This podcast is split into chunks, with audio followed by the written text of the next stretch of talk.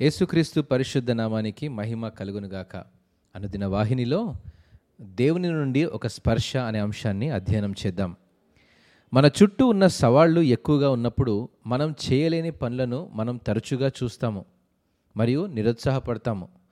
ఈ అభద్రతా భావాలు మనం ఒక అడుగు ముందుకు వేయడానికి ఆటంకంగా ఉంటాయి. ఇర్మియా తాను యాజకుడైనప్పటికీ తాను మాట్లాడలేనని దేవునికి చెప్పడానికి ప్రయత్నిస్తున్నాడు.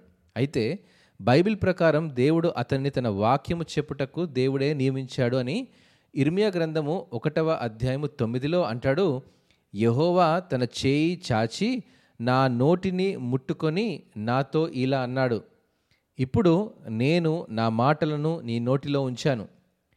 దేవుడు తన వాక్యంతో మనలను సన్నద్ధం చేస్తాడు. తన వాక్యంలో ఉన్న శక్తి ద్వారా అసాధ్యమైన వాటిని సుసాధ్యం చేయడానికేనని గ్రహించాలి. మన సామర్థ్యంతో సాధ్యం కానిది దేవుని స్పర్శతో సాధ్యమవుతుంది. సార్వభౌమాధికారి అయిన దేవుడు ఈరోజు తన శక్తివంతమైన కుడిహస్తాన్ని చాచడానికి మన ప్రతి ఒక్కరి జీవితంలో దైవిక ప్రణాళికలు మరియు ఉద్దేశాలను నెరవేర్చడానికి జీవితాలను తాకడానికి సిద్ధంగా ఉన్నాడు. దేవుని దయ ఈ మంటి ఘటములో విధేయత అనే ఐశ్వర్యాన్ని నింపుతూ నిలకడ కలిగిన జీవితాన్ని దయచేస్తుంది.